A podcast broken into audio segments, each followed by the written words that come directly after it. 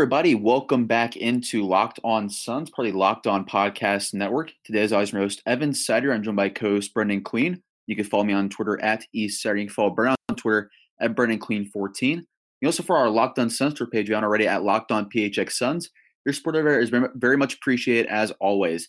And this is a fun episode we have for you guys today here. And it's the doldrums of August here, but fantasy basketball is going to pick up here very soon. I actually did a, a 20 team draft myself offline in the last few weeks. And I'm gonna do probably do another one here soon because I'm getting very valuable advice today from our locked on mm-hmm. fantasy expert Josh Lloyd. How you doing today, Josh?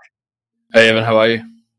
Doing great. Thanks for, again for coming on. And let me just ask you this: We should start off here. We're gonna run through six players today, and we're gonna start off with easily the biggest name on the Suns. And I think one of the more intriguing players from a fantasy perspective this year. I know he's a divisive topic in, on NBA Twitter, but Josh, what do you think of Devin Booker as far as his growth so far and what you expect from him next season? Well, he has taken big steps forward. Like we didn't know that he really had the same level of ball handling skills and distribution skills when he was coming out of college, but that's really developed in his game. I think he is still somehow an underrated fantasy player. In fact, over his final 21 games of last season, he was the ninth ranked player in fantasy basketball. I don't think he's necessarily going to get to that level again this year or that that top 10 type of number, but he he's for sure to me a, a, second round guy. He could push up towards that end of the first round player. And if he you know, averaged you know, 28 and 6, I wouldn't be surprised this season. How much do uh, injuries for Booker per, kind of factor into the the projections you have for I mean this season and just kind of the past few with how much that has kind of become part of the package with him. He gets injured. That's uh, unfortunately been the case for the majority of his career now. Is that something that when you're kind of analyzing the stuff that you have to keep in mind with him at this point? I have something that I say on my show all, all the time, and people love banging on about players who are uh, Iron Men or who are injury prone. And basically, all it takes is one healthy season for you not to be injury prone, or it takes one injury for you not to be an Iron Man. So basically, you're injury prone until you're not. So someone like Brook Lopez played all 82 games of his career for the first three years of his career, then broke his foot, and then he was like, "No, I never want to draft him. He's always injured." And then since then, he's played like 77 games for three, three or four years in a row. Now, Devin Booker's had these injuries that have ended his season the last two years. I think that is equal part Booker getting injured, but equal part also the Suns being terrible and there being absolutely zero rush for him to get back into the lineup. And if it was a situation where I think the Suns will be a bit better this year, I don't think they're necessarily going to be making the playoffs or even necessarily going to be in a fight for the playoffs, but they will be better. And I don't think that we'll have that necessity for Booker to be to sit down with minor injuries for the final you know, two two months or six weeks of the season, however however it may be. I know, Josh, that Booker is a very explosive scorer and his playmaking ability has really gone off. How, how would you rate Booker? I know you've done your pre-draft rankings out there on your podcast as well, but where does Booker stack up among, amongst the combo guards out there as far as fantasy perspective goes? I think you're looking at him uh, in that group with Bradley Beal and, and, Jrue Holiday, in those guys who handle the ball, they can play off the ball as well. So that's sort of in that in that mix, you know, behind a, a James Harden type of a player, especially when we're looking uh, for fantasy. But at that back end of that first round, Drew, Jrue and, and Bradley Beal and Devin Booker are all in that group together in that area, a little bit ahead of someone like a, a Luka Doncic, who is also that ball handling guy who plays at the one, two, three, that sort of type of, of a player. So Booker's in, in that group with Beal and Holiday. And when you're talking about, you know, you said you could maybe see an outside chance of him being a top 10 type of player if he does kind of bring all the components of the past couple years all together and sustain that level of performance. Uh, I think I personally am expecting maybe the scoring to, to go to, to potentially go down. I don't really know necessarily what kind of uh, to expect from him when it comes to points and things like that, assist numbers as well, playing next to a real point guard. But what do you see as the ceiling for Booker as an individual player this year when it comes to fantasy? And then uh, what kind of what numbers and indicators are you looking for that would have to happen for him to get there? I think that the key point you brought up there is playing next to a point guard in Rubio. So last year he averaged 6.8 assists. I think it's going to be hard for him to do that. And that's what, if he could get to those seven assists a game again, then that would push him back up towards that, that top 10 type area. Also, as you guys would be well aware, he didn't shoot well from three, 32.6% from three last season. And if that gets back up to where it was the year before, 38, or even the year before that at 36, that's another step forward for him going there. So it'd be getting those assists at a similar level to last season, but also increasing that overall three point efficiency. He hit only 2.1 threes per game, and that sounds like a, a, lot, but he hit 2.7 per game the year before. So it is a bit of a drop off there, and a lot of that is efficiency based. He also took uh, half a three fewer per game, which is not that much, but when you're hitting him at a lower rate, that does have an impact on your overall three pointers. So you add those back in. If he hits them at 36% again, that adds to his scoring, it adds to his efficiency. Um, and then you, if those assists could stay, which is where I'm really doubtful on it, then he does push up into that you know, 10 to 12 range. Before we go on to DeAndre Ayton, Josh, I just want to get your final thoughts on Booker here for a second, just outside of fantasy, because it just seems like he's a guy every offseason when it's like August and everyone's talking about is Devin Booker actually a winning player? Does he do this? Does he do that? Where do you fall as far as Booker the player? And do you think he's actually a true franchise building block? It's an interesting one. It's, it's been hard. Obviously, the situation that he's been in has not been conducive to him being able to prove that either way yeah, it, it's all well and good to say I want to put a team on my back, but it's literally impossible to do it in these sort of situ- situations when the surrounding talent, the, the, dysfunction that goes on with coaching staffs and front office. It, it is hard to see that. So I think we'll start to get a better indication from that this season for Booker whether he can be that guy. Um, he's shown a lot more than I ever thought he'd be able to do. I wasn't. You know, again, it's hard when they come out of Kentucky and they just are so limited in what they're able to show in terms of you know, the, the playmaking and handling the ball and his development in those areas has been really interesting. I think Booker's also been initially um, labeled as this elite shooter straight away. Oh, he's Klay Thompson. He's this knockdown shooter. And he's, as I said before, he had a 38% three point shooting, but that's not 44%. It's not 43%.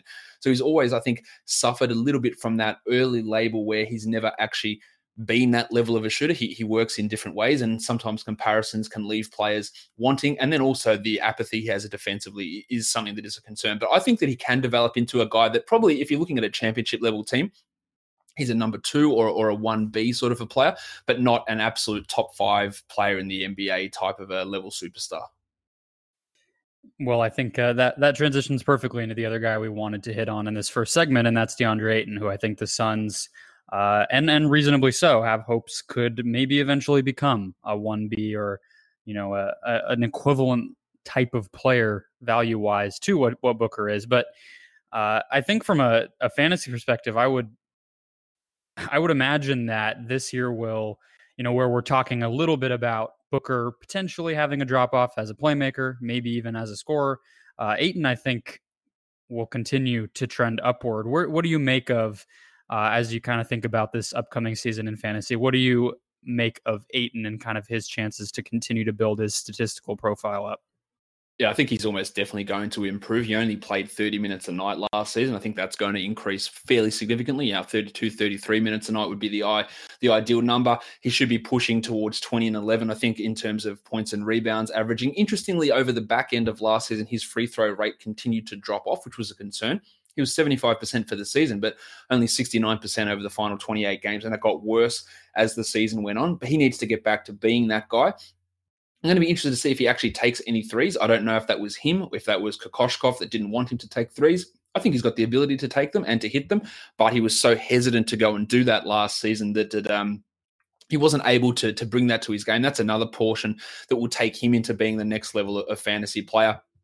One thing I think that is going to hold him back is uh, defensive numbers, is getting blocks and, and getting steals. The steals aren't bad, but he's never going to be a you know, 2.6 block per game Rudy Gobert, Hassan Whiteside type of a player. He's more going to be in that Nikola Vucevic, Jonas Valanciunas level where they get 1.1, 1.2 blocks per game. And that limits their overall upside. But as a consistent 20 and 10 sort of a player with really strong field goal percentage, if he gets that free throw percentage back up, which is the question, and gets those three pointers in, he can be sort of a second round fantasy guy, even as early as this year, but probably more of a third round guy this year. Where would you rank him, Josh, amongst the tiers of centers? I know probably Embiid and Towns and Jokic are in a class of their own, really, but does Ayton fall in that second or third or fourth tier for you? Yeah, look, you've got those guys at the top. You've got uh, Davis, if you want to count him as a center. You've got uh, Towns, Jokic, Embiid, all, all above that. Then it gets interesting because uh, Nikola Vucevic did finish um, as a second round player last season. So he's in that mix. Rudy Gobert is in that mix as well. Andre Drummond and DeAndre Ayton. They're probably that group of guys in that second to third round in terms of centers. There's also someone like Kevin Love and John Collins who can also be center eligible in certain uh, on certain sites, depending on, on where you're playing. But that's that group, that five to six player group in that, uh, you know, between 12 and say 36 in terms of uh, players. You can probably throw Mitchell Robinson in that group as well. Yeah. So correct me if I'm wrong, Josh, but it, it seems like, you know, a lot of our summer projections for Ayton have touched on the three point shooting.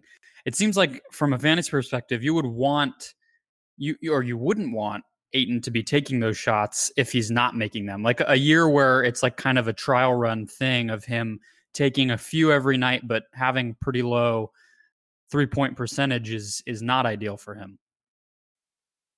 That's the that's the concern, I guess, with it is if he starts taking them and missing them, it drops his overall field goal percentage down. Now, in general, when centers t- start taking the threes, it's a balancing act. Are they hitting enough of them to be a positive contribution in the three pointers made category uh, to offset the decrease in their efficiency? Because a guy like Ayton, who's a 59% field goal guy last year as a rookie, he's not going to hit his threes at 59%. So the more of those shots that he takes, the more his overall field goal percentage will reduce. But can he offset that by hitting those at 34%, and then he starts hitting one three a game, and that ups his overall scoring, it ups his overall threes as well to offset that difference in field goal percentage. But if he's not going to hit them, then yeah, we don't want him taking them.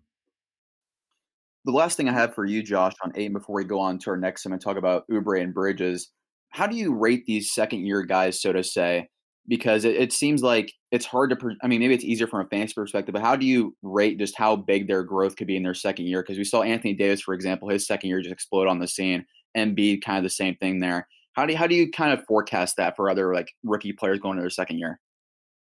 It is hard. Look, a lot of the time that the players take big steps forward heading into their third season. You see guys who took incremental steps forward last year second year guys, Donovan Mitchell, Jayson Tatum, those sort of players who improved. They didn't take big leaps forward, a lot of big steps forward, especially for guys who are relatively successful as rookies. It does tend to come in their third year. Um, it's to me with Ayton, it's all just going to come down to can he can he start blocking shots at a high rate? He's never shown that before. He didn't show it last year. He didn't show it in college.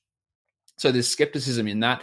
And can he improve his free throws? I'm a lot more confident in the free throws being able to improve than I am with, with the the shots uh, or the block shots. And if that happens and he starts getting to the line more, which is another thing that happens quite often with second year and third year guys, as they see their free throw rate increase. And if you're doing that, that that's a that's a knife's edge thing as well. Because if you're um, not hitting your free throws well and you're taking more attempts, it becomes a big negative. It's like someone like Rudy Gobert who's yeah upped his free throw rate but only hits him at 65% so actually becomes a, a, real negative in that area. So if Ayton can improve the free throws and do that natural progression to take more free throws and that'll come with also being used differently in an offensive scheme i think that there there is a significant room for him to, to grow and get better in that area Alrighty, guys. Before we go on to our next segment here, diving deeper into the Suns' intriguing wing rotation of Mikal Bridges and Kelly Oubre, I want to tell everyone really quickly about a sponsor of today's show. It's the Locked On NFL show.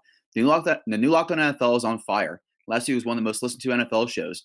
The expert analysis of former scout NF, former NFL scout Matt Williamson, hosted by Brian Peacock. Locked On NFL is your daily national podcast on all things NFL. Matt's need take on the game. Follow Locked On NFL now, on your favorite podcast provider. Alrighty, Josh. I, I, was listening to one of your shows. You're talking post All Star break. I believe it was a week or two ago. And Kelly Oubre is one of the more intriguing names you brought because I, I believe you finished in the top 75 post All Star break. How do you do? You think that's more of a facade from Oubre where he got all those, that usage and uh, those points because he was averaging close to 20 points. The defensive stats were there. Do you think that can maintain for him? Oubre is an interesting one because he did have that big that big effort at the end of the, all the uh, after the All Star break where he was putting up not not just top seventy numbers, but he was uh, like a top thirty guy over the, the last couple of uh, top top 50 guy post All Star and top 30 over the last month or so of the season. That came uh, a lot of it. He was playing a lot of minutes, 33 minutes a night uh, during that time. His usage was sky high, and I think we have to tie that high usage in with the absence of Booker, and that and of course TJ Warren was out with mysterious ankle ailments at, at that point as well. But Oubre was taking on such a larger larger role there. We also saw his block rate pretty much double last season as well, or almost over double at, at times and the steal rate was was really high. So there are a few things there where I look at and go, I'm not so sure this is going to continue. Same as the 48% shooting he was uh, he was uh, throwing up there in the final 13 games of the season. Is is that going to stick? But more importantly, that 26% usage uh, when Booker is back, if you've got more touches going to Ayton with Saric around, yeah, is he going to be able to have that level of usage, I'm pretty skeptical that he can do that same thing that he did at the end of last season because I just don't think the same amount of shots are going to be there.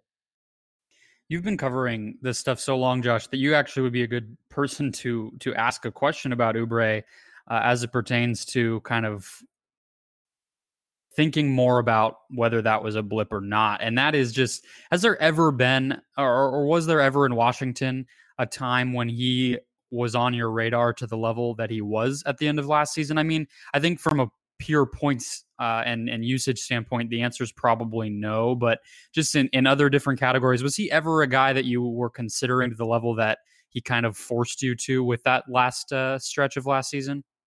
No, never. Um, in Washington, look, he really struggled with efficiency. He had his by far his best uh, efficiency season last year with a true shooting of 55% and uh, 56 after the All-Star break in Washington. Like he barely could hit those shots. You know, the first two years he couldn't hit over 32% of his threes.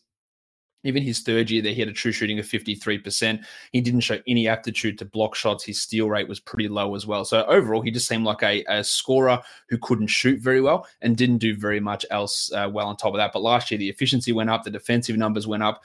It happened over like a 40 game sample size, however many games he played for the Suns. I'm a little bit skeptical that it is necessarily here to stay, but it's a natural progression of guys in, in his fourth season. Maybe all those things do stick. Uh, the usage is what I'm worried about, but it's those other numbers which he never showed before. Will they be able to stick?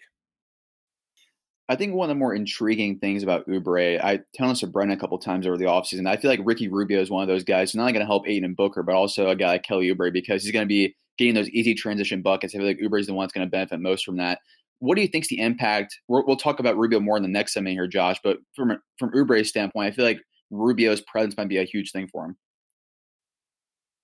Rubio's a, a, an interesting one. Um, I think he's going to have an impact on these. Obviously, the point guard situation. If you're starting Isaiah Canaan as a starting point guard, you're obviously scraping the bottom of the barrel as Phoenix was last season. Um, Anthony Melton did his job there. I thought they were a little bit uh, rushed to get rid of him in that Josh Jackson salary dump. But Rubio is a different player there. Now he's assist numbers, if you look at what he's done the last couple of years in Utah, there are they're a little bit muted because of Quinn Snyder's system, but I think that he can go back to having maybe closer to what he did in his Minnesota days, but it opens things up for all these other guys as well. Now, Rubio is not a, not a great shooter by any means. Uh, he has moments where he can shoot at an okay level, but he knows he's a smart offensive player, he's a smart defensive player. I think it's going to do nothing but help these other guys.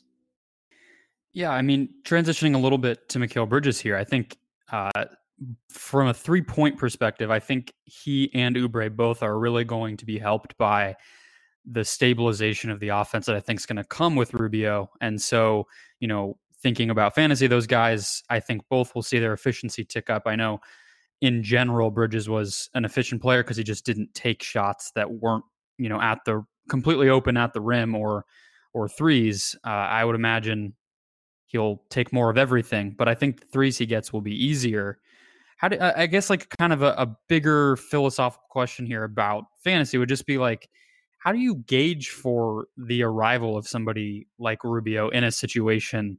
Uh, you know, you talked about how bad it was at the point guard spot here last year, but even just thinking about something like easier catch and shoot opportunities for a guy based on the presence of a better point guard, that feels like it's a lot of, of a guessing game. But I mean, how much does that factor in when you think about guys like Oubre and Bridges who could see an uptick in their shooting efficiency? Yeah, look, it is something to pay some attention to, but those sort of things like increased open looks or increased catch and shoot numbers, it, it doesn't have a massive impact on fantasy. It's we're looking at things like rebounds and assists and steals and blocks, and, and none of those things are really influenced by that sort of thing. Now, sometimes adding players who increase spacing. It helps in terms of players getting to the rim more often. That can increase their free throw attempt rate. Uh, adding other players who are poor rebounders or, good rebounders in certain situations, like example, you know, don't want to go on to Utah too much, but you know, subtracting Derrick Favors and adding Bojan Bogdanovich as the power forward means that more rebounds have to go to other players. So that's how we try and balance that stuff out. But in terms of uh, who's getting open looks, maybe it increases their field goal percentage 1% or 2%. But it's always hard to know whether that is actually a factor from the guy throwing those passes or if it's just a natural variation. People don't have an exact same field goal percentage every single season. And then when someone else comes along, it increases. They might have gone up and down two, three, four, five percentage points, irrespective of someone else being there. So while, while it is good to think about, and how these other players can have an impact. In general, the overall fantasy impact of someone, you know, setting them up better doesn't necessarily have a, a, huge role. What we're more looking at is if someone's coming in and is a high usage player, how does that impact everyone else? Where do those those shots then have to go? How do they that how does that all get balanced out? With Mikal Bridges, Josh, his defensive production, I know he was one of the best defenders in college at Villanova, but that immediately translated from the steals steals department for the Suns, averaging nearly two per game what do you think the upside is for Mikal Bridges here? If he actually, if his offensive game clicks here and his defensive potential maintains, I feel like he's a guy who could really take a leap this year from a fantasy perspective. I think a lot of it is going to come down to just sort of how much he, he does play. I think he's going to play quite a bit on this team, but the defensive stuff is, is real for for Bridges his block rate was a little bit disappointing last season and his three point percentage. I think both of those things can increase pretty dramatically, especially the threes where he hit 34%. But his ability to generate steals at a high level meant that as a rookie in under 30 minutes a game, he was a top 140 player. That's not huge, but it is when you're only scoring eight points per game. You're bringing that value in other areas. I think he can get up to maybe 0.7, 0.8 blocks per game maybe he has a season or two where he gets two steals a game, and then it's just bringing in the efficiency numbers. He hit his free throw as well, but can he start hitting the three pointers? Can he be a, a two threes a game guy? 12 points, five rebounds sort of a player. I think we'll see a little bit now. He played probably more oh, more two last year than what he will do this year would, would be my guess with Bridges, which should help his overall rebound numbers, which were pretty lackluster last season. But when you're looking at Bridges for this season, you're looking really just at his steals, and hopefully he starts bringing some more efficiency on the uh, from behind the behind the three point arc. Yeah, I'm curious what you, as you kind of look at this roster and the playing time questions about Bridges and the fit with Oubre. There's a lot kind of different for his role this year, but we did see him flash. He had an an eight assist game late in the year. I think that was another aspect of his game. Not like he's a primary initiating type of player, but um, I don't know what I make of it. I don't really necessarily think that uh, that stuff is going to continue because I don't think I just think they have better options. They don't need to ask Bridges to do that. Whereas at the end of last season, maybe they didn't have many better options, especially when Devin Booker was not on the court. But I, I guess just what do you make of that? Do you think that there's a, a, possibility that that comes into play that he does kind of pile up a little bit the bench, which I think is the expectation right now? Well, it is it is interesting because those assist numbers at, down the stretch of last season were, were pretty high over the final or is it 10 or 11 games here? 7 4 1 5 2 2 1 4 2 in terms of assists. But again, Devin Booker was out, and now we've got to add Booker back in. We've got to add Rubio back in. I just don't think he's going, as you said, I don't think he's going to have those opportunities to show that playmaking ability. But the fact that it's there is really interesting when we look long term with Bridges. If he can start establishing himself more and, and play in, in, that sort of point forward ish type of role off of Booker, who knows how long Rubio is actually going to be around, where they end up trading or whatever they end up doing. But yeah, the the uh, extra ability that Bridges has there was an interesting flash. I don't think we're going to see too much of it this year, though. Yeah, I think that's fair. I mean, I I'm excited about it because I want him to add that, just because I think uh, kind of uh, increases the fun factor of this team, and I I really like him as a player. So seeing him as close to that Villanova version as possible uh, excites me. But I agree that even if it happens, it probably won't be this season. Um, and that's fine. I mean, that's that's totally okay. Before we move on to our next segment, guys, talking about the two newest additions to the Suns roster, we've already touched on Rubio plenty, but we'll get into what exactly he will be, as well as Dario Saric. I wanted to remind you again as we get ready for the NFL season to check out Crossover Wednesday. That is a, a special feature over on the NFL side of our network. And for the entire season, you'll get a special episode every Wednesday on the Locked On NFL feed as the hosts from opposing sides meet up to preview the excitement of the games that will be happening that week. So find your favorite team wherever you get your podcasts and be sure not to miss our NFL listeners' favorite segment.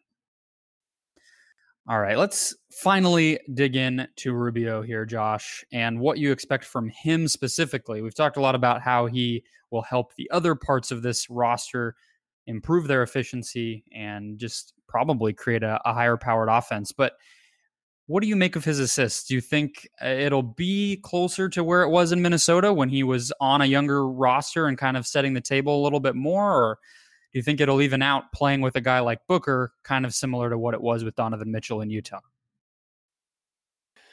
Um, I think it's sort of going to be somewhere in between. I don't think it's necessarily going to be back entirely to those Minnesota levels, but I do think that we're going to see an increase from what we've seen the last couple of seasons. Let me th- let me ask you this as well, Josh, with Rubio, because I, I feel personally this is the most talented team he's been on as far as offensive talent goes, with Ayton Booker, add in Oubre, if Bridges takes a leap as well. What do you think is the upside here from Rubio's fantasy point of view? Because I, I could see a I could see a season, even though the point production's not there, he could be maybe a top fifteen, top twenty point guard for sure from a fantasy perspective. Um, upside for for Rubio is an interesting one. He'd put together you know, multiple top 50 seasons in Minnesota. I don't think he'll quite get back to that level, but I think he'll be a, a quite a surprise player for this season. I think he can be in that mid-range sort of an area. I think he might end up the season yeah, ranked ahead of guys like you know, uh, flavor of the, the moment, sort of Ja Morant type of a player, or uh, even a Jamal Murray, Derrick White, those sort of guys. Jeff Teague uh, in Minnesota now as well. I think he might have a chance to end up above those guys because I do think that his assist rate will jump back up. He's always been pretty good at generating steals. He's a strong rebounder as well for a point guard. He doesn't need to score much. He's a good free throw shooter. I think he'll have a, a pretty significant bounce back season this year. Do you have anything else on Rubio, Evan? No, I think we've covered him enough, and I think really the upside is there with Rubio as far as goes. But I think you're relying on think, I think there will be nights where he leads the team in scoring. I think there will be nights where that happens. I think just with the fact that they want to push the tempo here, and the fact that the ball's going to be in his hands quite a bit, I think we'll see him on the court without Booker. I think there's a, a lot of nights where he'll put up a lot of uh, a lot of points. That's something I've been thinking about a little bit more. Just maybe I'm overreacting to the presence of a legit point guard, but uh, I'm excited by that. What what about Saric for you, uh, Josh? He's not really. He's kind of like he he jumped into the league as just a, a pretty sturdy, like what 13 and seven type of player or some somewhere around there off the top of my head. Do you think there's a, a chance that being on a younger, I mean, he was on a young team in Philly, but being more of the veteran on a younger team here might kind of lead to some in- increased opportunities for him? No, I think that 13 and 7 is probably about right. Uh, we've seen him you know, put up similar sort of numbers in Philadelphia. It was a drop off last year in Minnesota as he went to the bench behind Taj Gibson. I'm just not really sure what else he's going to do that, that's that's great. I don't think he's going to have this sky sky high usage. He had a 25 usage rate as a rookie in Philadelphia. I don't think that's coming back anywhere near that level. I think he's going to be around the 19 20 mark there. He's not an overly great rebounder. Uh, he generates nothing in terms of defensive numbers.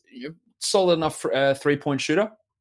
But I just don't see the area that uh, that Saric is taking these big steps forward to become a real impact player for fantasy. Now it's obviously an upgrade over to uh, over what Phoenix was doing at power forward last season, but I think he hovers around that 100 120 type of mark in terms of his overall in terms of his overall uh, fantasy value for this upcoming season. I just don't really see him having a, a, big breakout in any one area.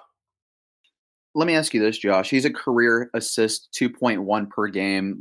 I think Monty Williams has talked about, I think Dario's talked about as well, that he might have more of a playmaking role this year. What, what do you think that would do for his fantasy impact if he maybe averages, let's say, three, three and a half assists? Anyone who can come in and start averaging, um, you know, if they can, a big man can give you four assists per game, that's huge. Now he's never been at that level. I think 2.6 is the highest assist he's had per season. And again, you've got Booker and Rubio there who are going to be doing a lot of ball handling. Um, I, I, I, don't think he's necessarily going to push that level, but any time that you can increase your assist level, it does help pretty significantly in fantasy. It is one of those categories that can be harder to find towards the end of drafts. If he's able to do that and increase his assist rate, then I think it will be beneficial. I'm just, I have my doubts that he's going to be able to push it too much uh, further than where it's been. Yeah, it's surprising to me looking at his stats kind of just again, I guess. I haven't really looked too hard since they acquired him, but not an incredibly efficient from two player. I, that's that's kind of interesting to to take note of as we think about the Sun season in general. And I think that contributes. I mean, he's never been over 50% from the field, despite being a pretty decent three point shooter, which is a surprise kind of at, at second glance here. Good free throw shooter. So you would especially think just the, the long range shots would, would help him out more. But um, that, that's a little bit surprising. I guess um, the one thing that I'm curious about, just again, kind of zooming out a little bit from Saric specifically, but just you talked about, you know, he's a little bit of a higher assist guy than some power forward options, and he's also a pretty consistently safe type of bet. When you're at the end of a draft like that and you start to think about guys like this, do you favor the I'm going to put him in my lineup and I can definitely know what I'm getting guys? Or do you tend to, I mean, it's case by case, right? But like, or do you tend to lean toward more kind of younger, more of a chance for breakout types of guys in those kind of latter rounds? No, I look at I look at the younger guys in those last picks. It's all well and good to get pick someone at 120 and they finish the season as the 120th ranked player. That's it's fine, but I'd rather pick someone at 120 who then ends up with a chance to be the 50th best guy or ends up as the 200th best guy. Because at the end of my roster, if it doesn't work out in the first couple of weeks, then see you later. I'll go grab the next guy. I'll go grab the next guy. Uh, having an upside of being the 12th best player on a 13 man roster is not something I'm all that interested in when you get towards a, the playoff section in fantasy, grabbing those guys who are you going to provide you that solid value is fantastic and that's reliable. But I want to take those chances on those players who could end up on my roster as a top 50 guy rather than someone who's just going to be hovering back at the end there. Closing things out here, Josh, for the listeners out there might be drafting here sooner, maybe before the season starts, where would you recommend taking maybe Booker, Ayton, and maybe a guy like Kelly Oubre as well? I think Booker is a second round guy pretty clearly. Uh, Ayton's a third round player. If you wanted to grab him at the back end of the second round, I don't think there's any problem with that as all, at all because getting efficient big men uh, can be a can be a tough ask. So I think that he's fine around that area. Oubre, I think, is a mid round guy. Probably a, a, if you wanted to reach into the top 70, I wouldn't be, say it's terrible probably not where I would go with it. I think that uh, ESPN's got him ranked 155th, which is ridiculous. He's a, a top 80 ish, top 75 ish type of player, I think certainly awesome stuff here, Josh. Brendon, anything else you want before we close things out? No, this was a fun episode. I, I, appreciate hearing your thoughts on things, Josh. It's a it's a nice way to to kill this time. I know you're busy. No worries, guys.